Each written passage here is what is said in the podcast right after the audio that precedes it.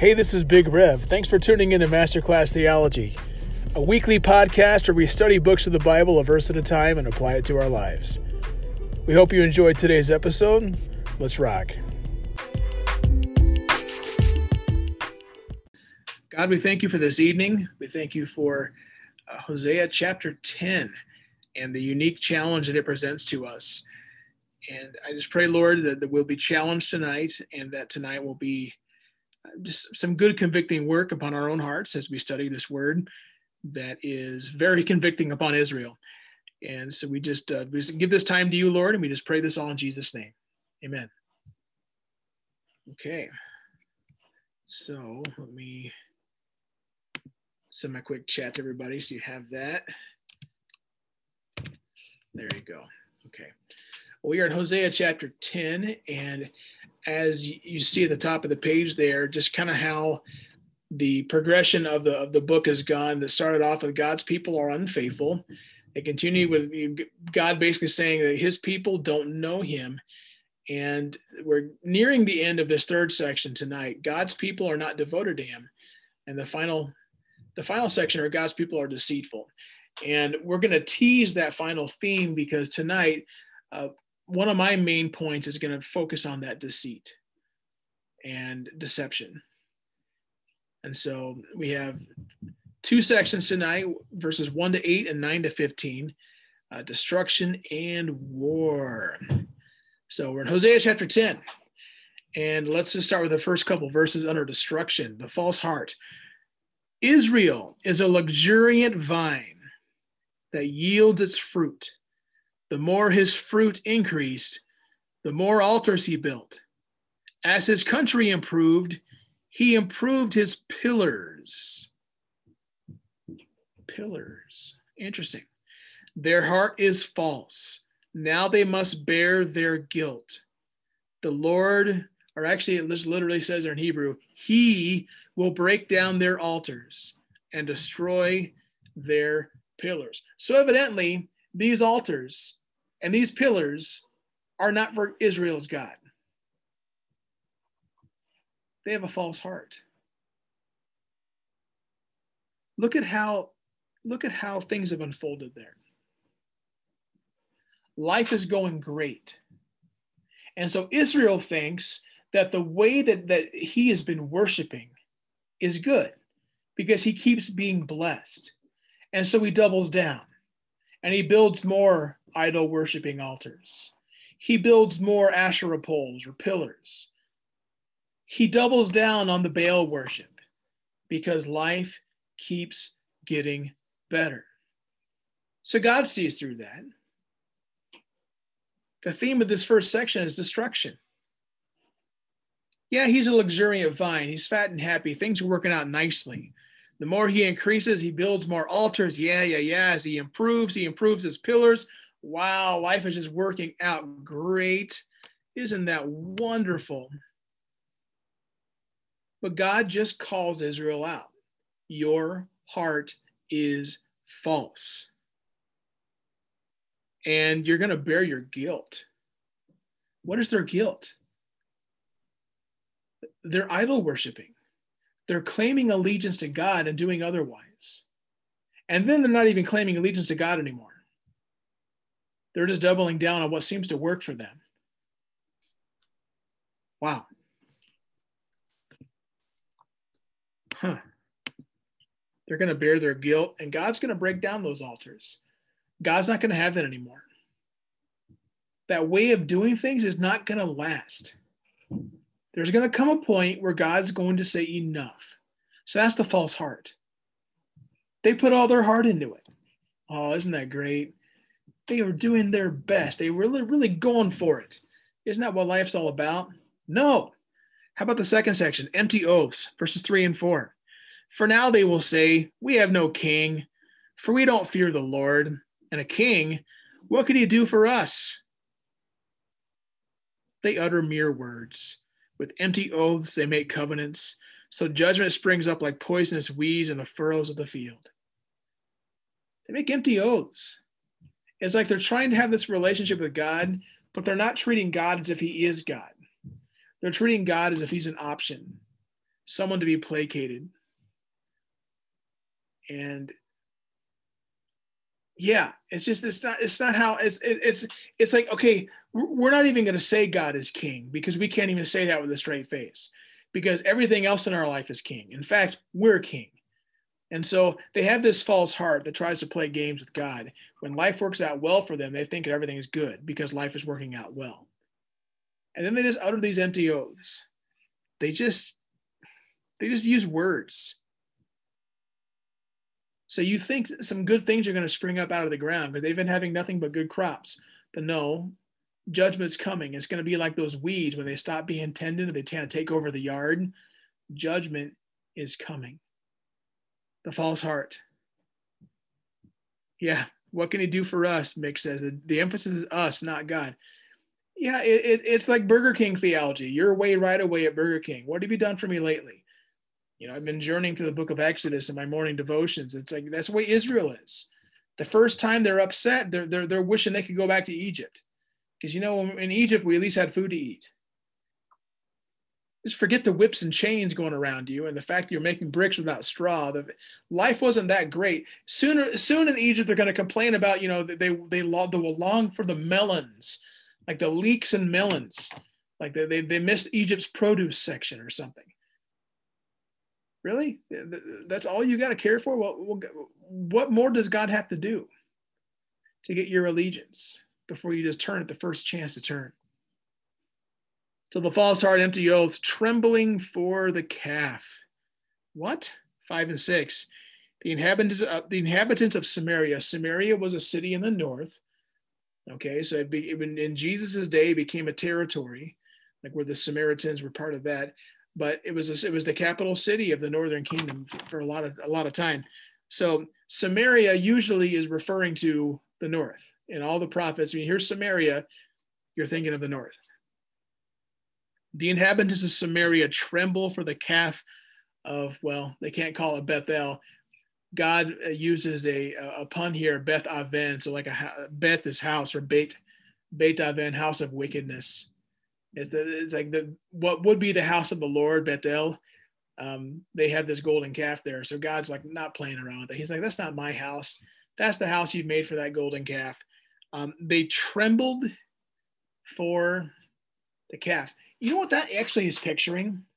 So this is in John 3, where Jesus talks about men love darkness. And he uses the word agape. Men agape darkness. So that's what we have here. They're having a, a, a fabulous worship service full of ecstasy, full of trembling. They are in a full emotional commitment to this golden calf. They're trembling before him, like little shivers are going up their legs. They are just ooh and ah. It's the greatest emotional connection with the deity right there. That's what it's talking about here they're having this kind of emotional connected worship service, not with their God, not with Yahweh, not with the one who brought them out of Egypt and gave them the law, et cetera, et cetera, et cetera. No, with this lifeless hunk of gold. I can imagine God if he had a mouth throwing up in his mouth at this point. Are you serious? Your heart is trembling before this golden calf? Man. Wow. They trembled for the calf of Beth Aven. Its people mourn for it. Look at that emotional commitment. They're weeping. They're having this great emotional. See, some of these worship services today, you'll see them with this kind of ecstatic things, and people can't control their emotions, and this big weepy mess. Our God is a God of order, not a God of random weepy messes and ecstatic things. No, God is about an orderly worship service where we're it's like to have this kind of ecstasy kind of thing. No, no, and that's what they're having here with an idol. And so do its idolatrous priests. Oh, they're mourning too. Those who rejoiced over it, over its glory. Oh, it has glory. Boy, what a deity this thing they're worshiping here. Wow. For it has departed from them. What? Verse 6 The thing itself shall be carried to Assyria as tribute to the great king. Yeah, it's Tiglath-Pileser III. They got to pay that boy because he's going to come and destroy everybody. So they're giving away every last ounce of gold they have to keep that guy away. And that guy's going to come through and wipe everybody out anyway. So here it is, this great, this great golden calf that they're trembling and mourning before. It's going to be sent away. It's going to be sent away. It's done. The thing itself shall be carried to Assyria as tribute to the great king. Ephraim shall be put to shame, and Israel shall be ashamed of his idol. There's going to come some point where they realize that this is all a bunch of nonsense. They worship this thing, and this thing couldn't stop it being carried away. And they're going to feel ashamed. Their guilt is going to turn into shame, it's going to take over them they're going to be at that point where they are going to feel really stupid.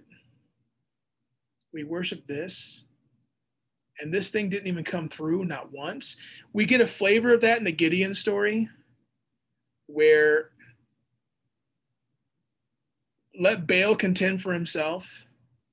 And here, here they are knocking down the, the Baal altar or whatnot. And you know, and if Baal was really God, Baal would be able to take care of it, but he doesn't. He can't do anything because really Baal is not. So you have a false heart, you have empty oaths, trembling for the calf, and then facing reality. Samaria's king shall perish like a twig on the face of the waters. You might be able to picture Hosea has this image in his head. The people are being carted off, and they're just being marched off east they're being taken away to wherever they're going to be taken to. You can't march them off west because marching them off west would be going into the Mediterranean Sea, you see. So you're going to be marching them off. Maybe there's one big long line and they're curving and they're just being marched. And he's picturing like a twig just floating on the water, going hither and yon. Just no control. They're being carted off. Their days of control will, are over at that point. Samaria's king will perish like the twig on the face of the waters. The high place of Aven, wickedness. The sin of Israel shall be destroyed. Thorn and thistle shall grow up on their altars, and they shall say to the mountains, Cover us, and to the hills, Fall on us. You see, they're facing the reality of they chose wrong. Instead of listening to the prophets, calling them back to worship God exclusively, they chose their own selfishness. They're facing the reality that they were on the wrong team. They're facing the reality that the things they prayed to were nothing, had no power. And now they're crispy critters. Those who are still alive are going to be taken away and put God knows where. Like a twig just floating. Done. Destruction. That's the first section. Enough is going to be enough. And God is calling his shot. So what do we learn about worship and self-deception here? You see, they were self, they were deceiving themselves. They're worshiping these things and they're saying to themselves, oh yes, life is great. Wow, we got everything all figured out. Life is just wonderful and we'll just keep worshiping this way because life keeps being okay. So we're just going to keep going. Then all of a sudden, life is not okay anymore. And Israel's God, the one true God, actually shows up and he's not going to help them. So, what do we learn about worship here? We learn about exclusivity. The God of Israel is an exclusive God, he is not an inclusive God you may not put anybody else in God's category and worship God the way he expects to be worshiped. There is no smorgasbord. There is no both and. With our God, it's an either or. Either you are worshiping him exclusively or you are not. And Israel worshiped with syncretism. They made a golden calf and said, well, this is kind of like our God. I don't know where they got that, but they did. And then they realized, well, Baal is like a calf. So you know what? Let's do double duty. And soon, in the eyes of the common people, Baal and Yahweh were the same thing. And Baal doesn't care because Baal doesn't really exist. Yahweh does. God doesn't like these calves. God's had enough of these calves. God's had enough of this idolatrous worship. God is a God of exclusivity. Jesus said, I am the way. No one comes to the Father except through him. Not a God of inclusivity in terms of function, in terms of salvation. Only one way to be saved. There is no other God before me, Yahweh said. There's none other, just him. God is an exclusive God. So your worship needs to have exclusivity. If it doesn't have, if you're not exclusive in your worship, you're wrong. How do I know that? Because they were wrong. They were not exclusive. You're worshiping God in spirit and in truth, John chapter 4. Worshiping God in truth is Jesus said, I am the truth. It's like in truth means that there are no other gods. That's it. And if you're if you're worshiping some other god, you're not worshiping Yahweh. And if you're doing that, you're not exclusive. It's a foothold for idolatry. And indeed, thank you, Meg. Truth. There it is again. Truth.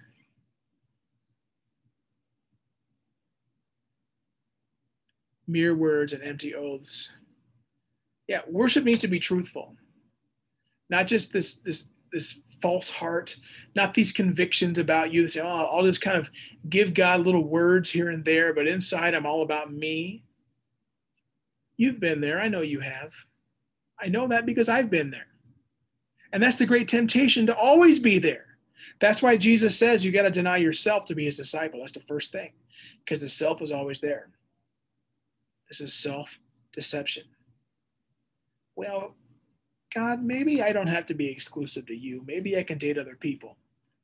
God, you know, I mean, I'm just saying, because these other deities claim to care for these things, and I really want to really care about that. It's really tempting to worship the God of our retirement plans.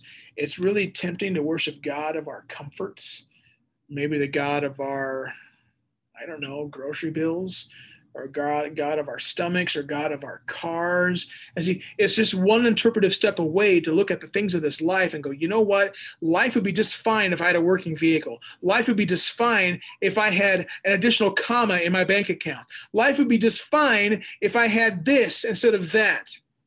It's very tempting to take one more step and say, I'm not satisfied with life unless I have this, this, this, and this, and this. That's the great temptation.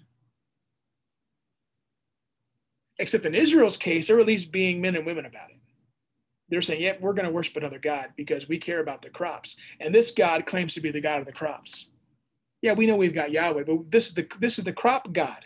And we want crops. So we're just going to say. We're just going to worship this God too. Yeah, yeah, yeah. I know the prophets aren't letting us do it. I know, I know, but we're still going to do it. At least they were going to be overt about it. We're not even that courageous. We want to be subversive about it. And oh, yeah, we're kicking each other's butt right now, aren't we? because at least they came out with it and we're overt. We're subversive about it. We, we claim to worship God with all of our heart, but inside we care about our appearance and we care about our finances and we care about whatever it is, whatever it is that your hang up, deep down inside your heart, how much of that heart actually goes to God? I mean, really think about it. We're not too far away from this. Well, we claim we are. But empty oaths we have to be careful. We have to be very careful. I do you a disservice if I don't bring this kind of stuff up while we're studying this chapter. Great line, Mick. It's like, yeah, sure, we trust God, but on the off chance, we're going to hedge our bets with Baal. Just saying. Maybe your God is a relationship. Maybe your God is pleasure or sex or comfort. Maybe your God is, um, you know what your gods are. You know what the Holy Spirit tells you before communion time on a given Sunday, when, when, when the, the, the worship leader says, We're going to pause and examine our hearts. You know the three or four things that immediately jump to your mind. That's a prayer the Holy Spirit always answers. In fact, you could argue that's the one prayer you could legally, biblically pray to the Holy Spirit, because the Holy Spirit doesn't usually work that way. We pray to the Father in Jesus' name. We don't usually pray to the Holy Spirit, but that's the one time we're asking Him to examine our hearts. Yeah, it's rough stuff. Appetites and security. Great, great line there. Motives. What are your motives to your worship? Is it to be seen? Is it to be heard? I don't know. Is it both? Is it so you now can give the rest of your week to doing whatever you want because you put in your Sunday time? I used to live with families. They were like that. They went to church on a Sunday morning and they got to watch football all, all afternoon. They said, Well, God, I gave you your Sunday morning. Sunday afternoon is mine. Thank you. What motives? You call God king, but is he king? Are you really submitting to him as king? Israel wasn't, but at least they called it. At least they said they weren't. Do you? But I'm sincere, God you can be sincerely wrong. Go back to 9 11. The men who hijacked those planes, they were every bit sincere. Sincerity is not enough.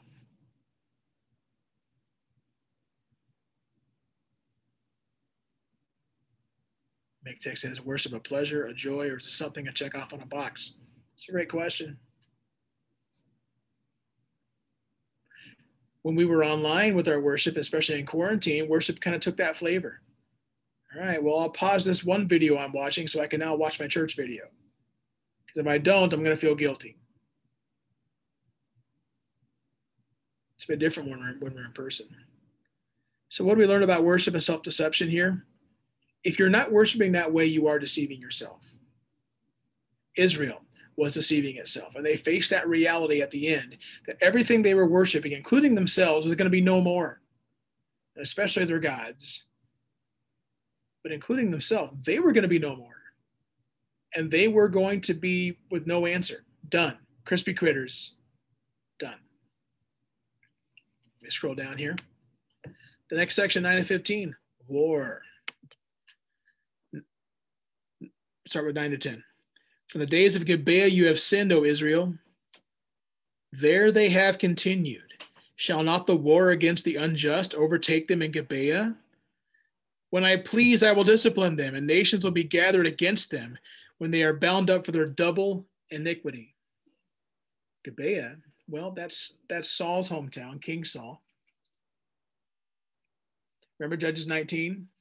There was that Levite guy and his concubine and the men of the city wanted to have at him. And he tossed the concubine outside, and she got tore up, left for dead, essentially dead, we think.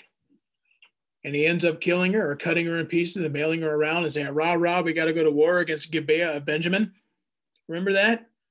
Pretty gruesome chapters. That's the beginning here in this verse. From the days of Gibeah. That's what Gibeah was known for, that nonsense that was obviously sin. But they've continued, it says.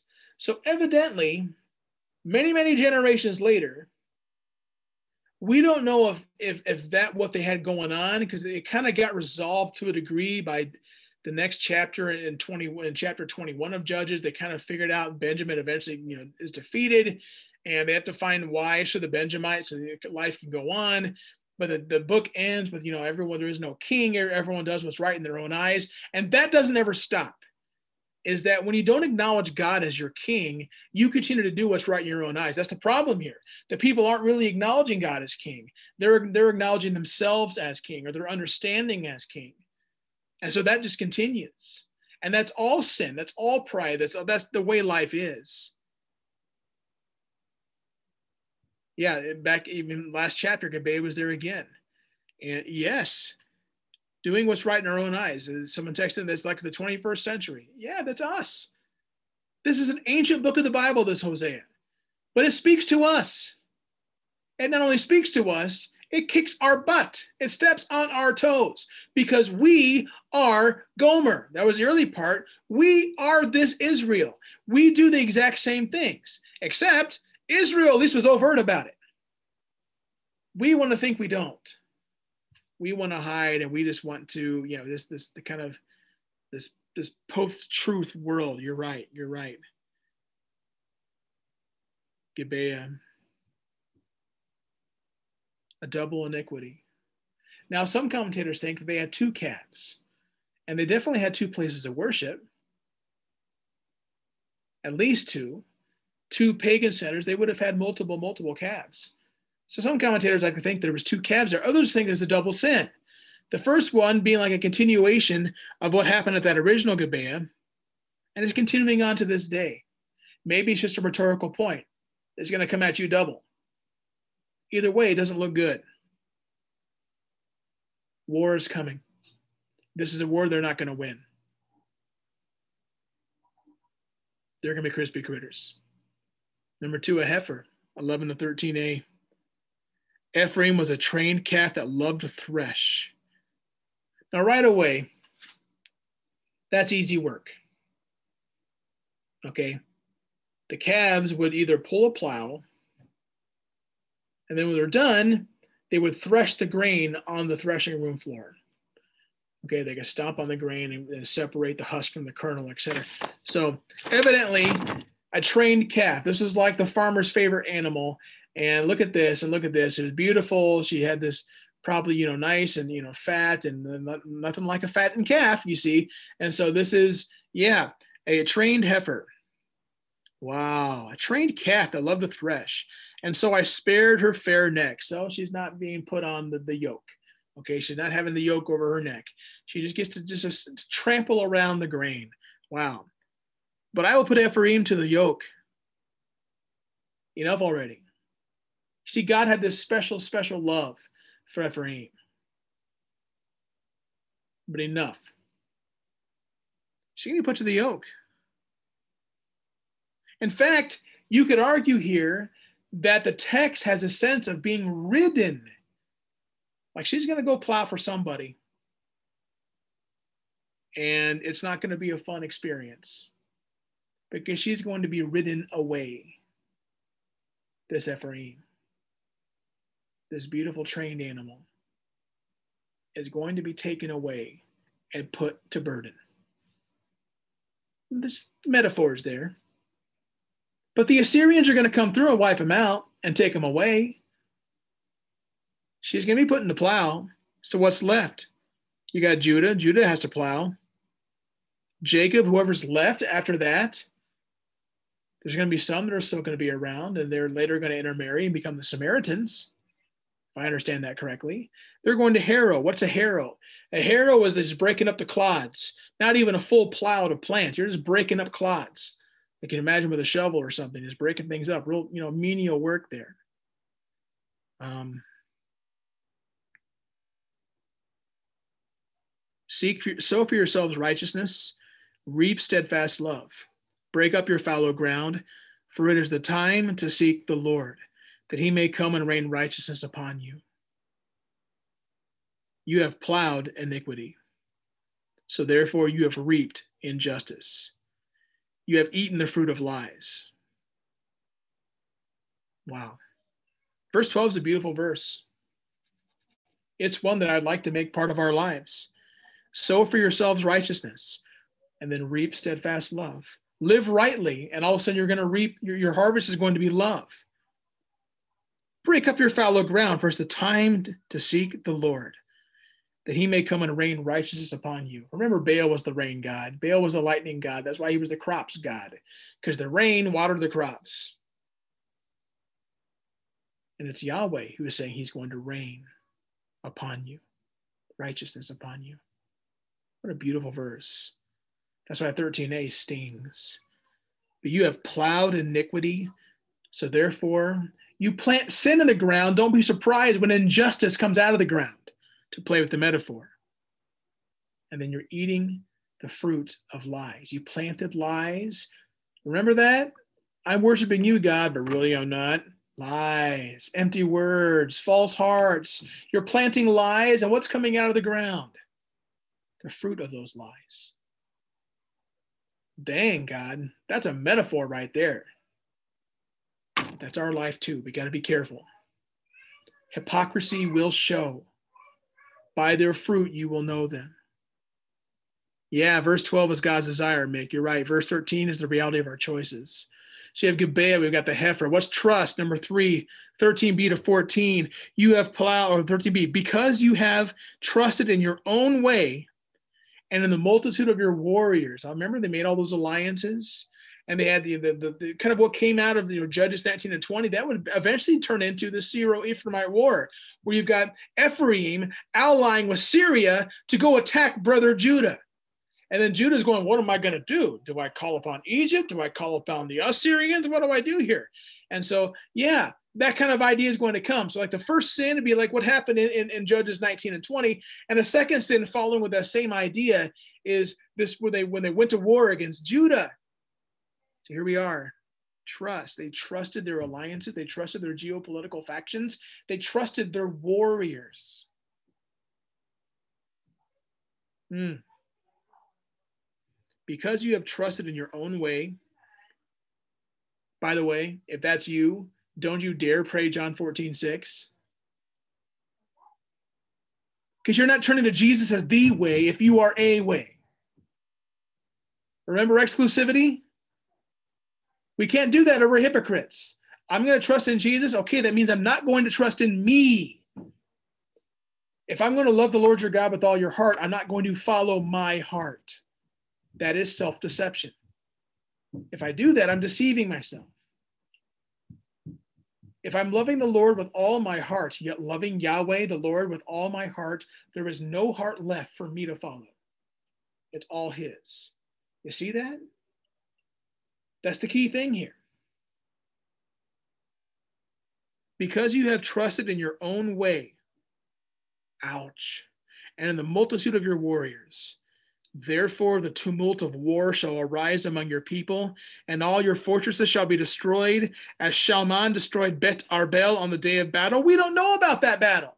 This is another one of those things. Is it about you know the great um, the great warrior Shalmaneser? Is it that guy? Is it this Moabite guy? Like are they like a Shalmanu or something? The commentators give all these ideas, but what we don't really know who this guy is. But they knew who that guy was and obviously, it was like a mic drop moment.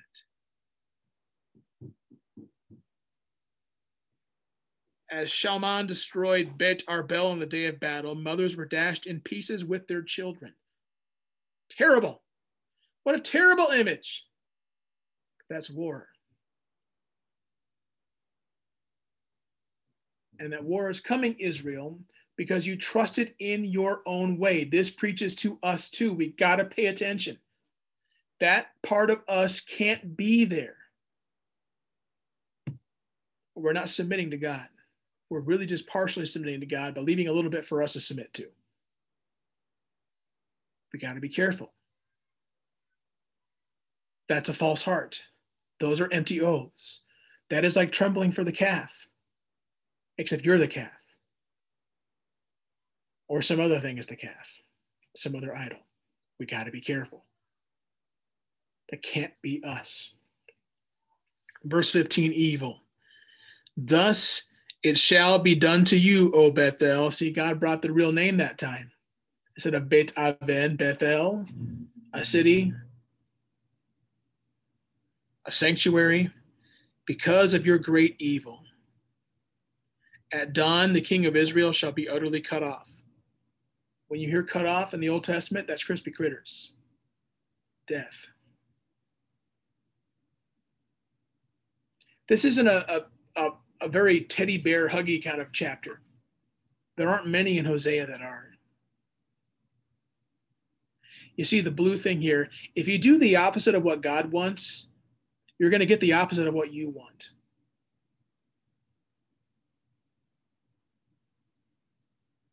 God expects this of you. So I'm going to do otherwise. I'm going to not, not really care about God. So don't be surprised if, you, if life doesn't work out in an ultimate sense. If you do the opposite of what God expects of you, don't be surprised if you get your opposite of what you really want. It's like, I'm not really going to trust God, but why do I have all this anxiety? I'm not really going to trust God, but why am I so depressed? I'm not really going to give God my exclusive worship. So why am I worried about this, this, this, and this? Well, guess what? That comes with the territory.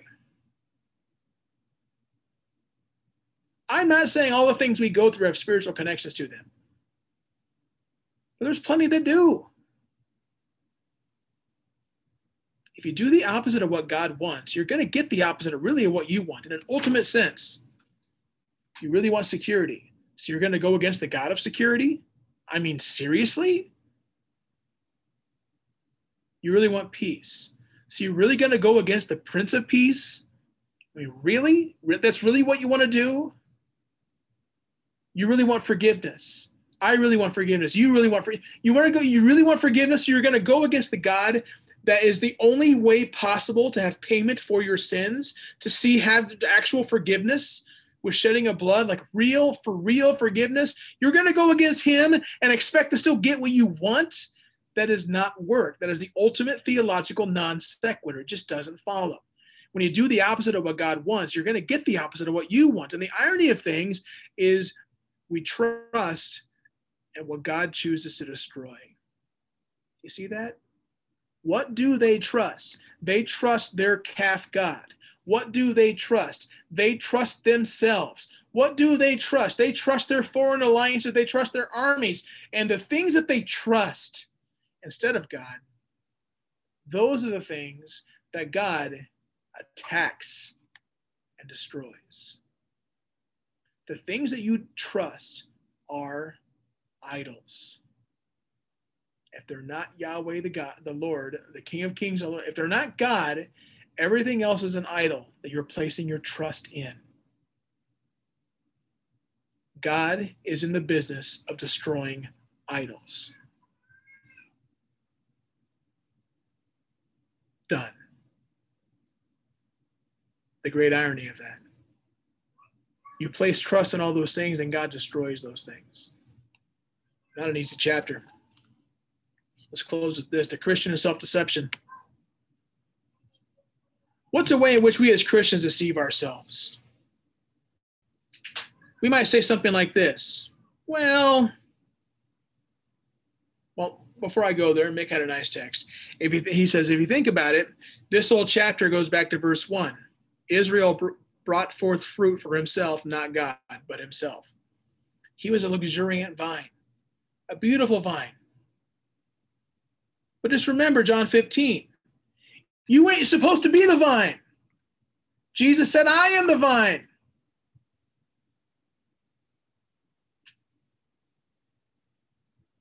We bring forth fruit for him, not for us.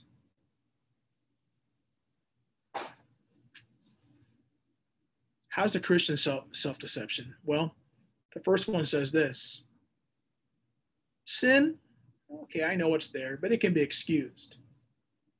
Maybe I shouldn't do that, I get it, but it's a defense mechanism. Think about that for one second.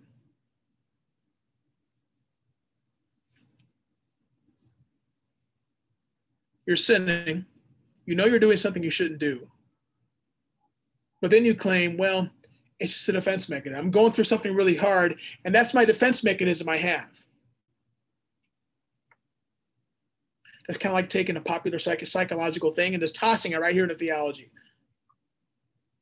So I know I shouldn't be using those kind of words. I realize I'm hurting people when I'm sarcastic or when I'm doing this or doing that, but it's really just a defense mechanism. Is that going to work as you stand before Almighty God, or are you deceiving yourself? What about I'm coping? You know what? Life is really hard. You have no idea what I go through. You have no idea the things that I struggle with, how people treat me. You have no idea what's happened in my past. You have no idea the pressures that I face. I am coping with this. I'm able to still be here right now and I'm able to still continue. I just have to find a way to cope I'm going to be blunt. I know that's my story many times. I have my own defense mechanisms. They're sarcasm and they hurt people. My defense mechanisms are selfish. All defense mechanisms are selfish, by the way. How you cope, it is practical selfishness. How you get by to the next thing without trusting in God. You're actually coping. Coping is not trusting. Coping is just trying to smear something over so you can get to the next selfish episode. That's really all it is. But life is really rough. I know. And when life is at its roughest, we turn to God. We don't selfishly cope. We don't rationalize or give excuses for our sin. Maybe we have relativistic framing of things. Well, you don't know how hard my life is. If you walked a mile in my shoes, you would understand that you probably wouldn't call this sin. I realize that the Bible might call it sin, but come on, it might change because I'm living, and, and my story might allow me to get away with this because you don't understand what God has put on my plate. Okay, Naomi, is your bitterness justified? No. Great, great line, Sandy. Coping mechanisms are examples of our trusting ourselves, not God. I think the text the, the text just flew up there. I didn't get the last part of it, but yeah. What a self deception. 1 John 1 8. If we claim to be without sin, we deceive ourselves and the truth is not in us. John knew what was going on. We deceive ourselves. Well, I'm not claiming to be without sin. Yes, you are. If you are saying it is a defense mechanism, if you are saying it's how you cope, if you are excusing it with your story, you are claiming to be without sin because you're saying it's not really sin what I'm doing. Self deception. How about Proverbs 4 19? But the way of the wicked is like deep darkness. They don't know what makes them stumble. You're in a dark room. You keep stubbing your toe. You keep tripping over things. You don't know what's there. That's right. You're deceiving yourself. You don't really know what you're doing to yourself. You're being deceived, and you are the one doing the deceiving. What's another self deception? Love of self. If the love of self, that's a greater than sign, is greater than the love of truth. If you love yourself more than you love the truth, you are deceiving yourself. Obadiah has but one chapter, Obadiah 3. The pride of your heart has deceived you. Ooh, Obadiah bringing it. That was a mic drop. The pride of your heart and all sin has at its core a P word pride. Pride, the practical development of the self. The pride of your heart has deceived you. You who live in the clefts of the rocks and make your home on the heights, who say to yourself, Who can bring me down to the ground? I'm way up here. Your love of self is greater than the love of truth.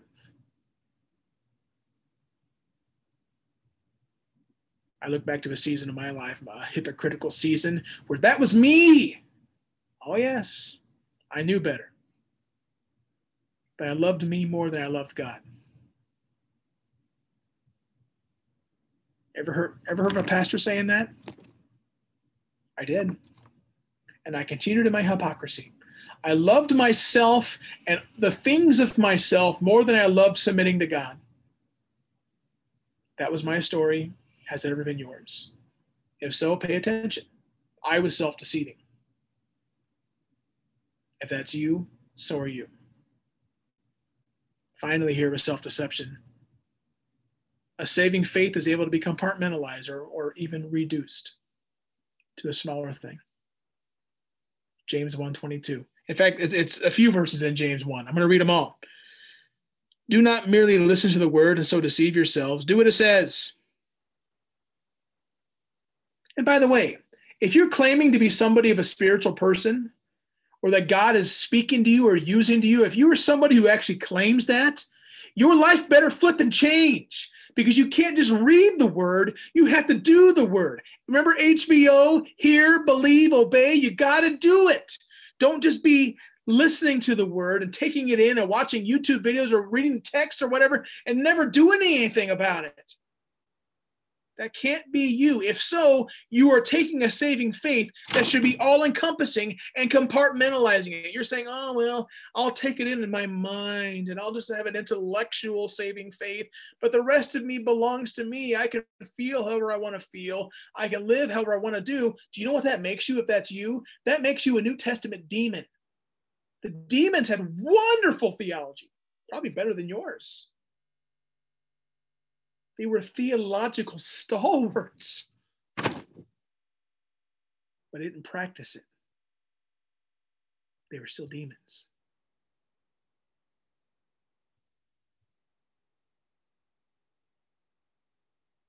Anyone who listens to the word but does not do what it says is like someone who looks at his face in the mirror and after looking at himself goes away and immediately forgets what they look like. You would say, What an idiot. Yeah, you would. Now take that out to its logical conclusion. If you're doing that with God, same idiot. Let's just be real. But whoever looks intently into the perfect law that gives freedom and continues in it, not forgetting what they have heard, but doing it, they'll be blessed in what they do. Those who consider themselves religious and don't keep a tight rein on their tongues deceive themselves. Boy, James bringing it again. And their religion is worthless. Religion that our God our Father accepts as pure and faultless is this to look after orphans and widows in their distress and to keep oneself from being polluted by the world. Boom.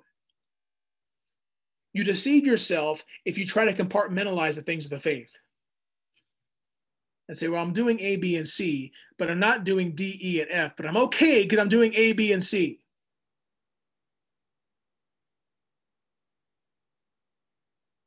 No. That's self deception.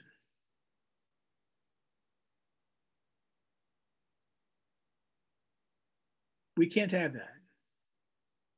Think about your life. Think about your own self deceptions. Think about the things that you justify. Think about your heart. Think about the words that you say, the things that you tremble over. Think about Gibeah. Think about that heifer. Think about who you trust. What sin you excuse. How much you love yourself. We have to do that. We have to stay diligent. This has been Big Rev from Masterclass Theology. Hosea chapter 10. Thanks for letting me share.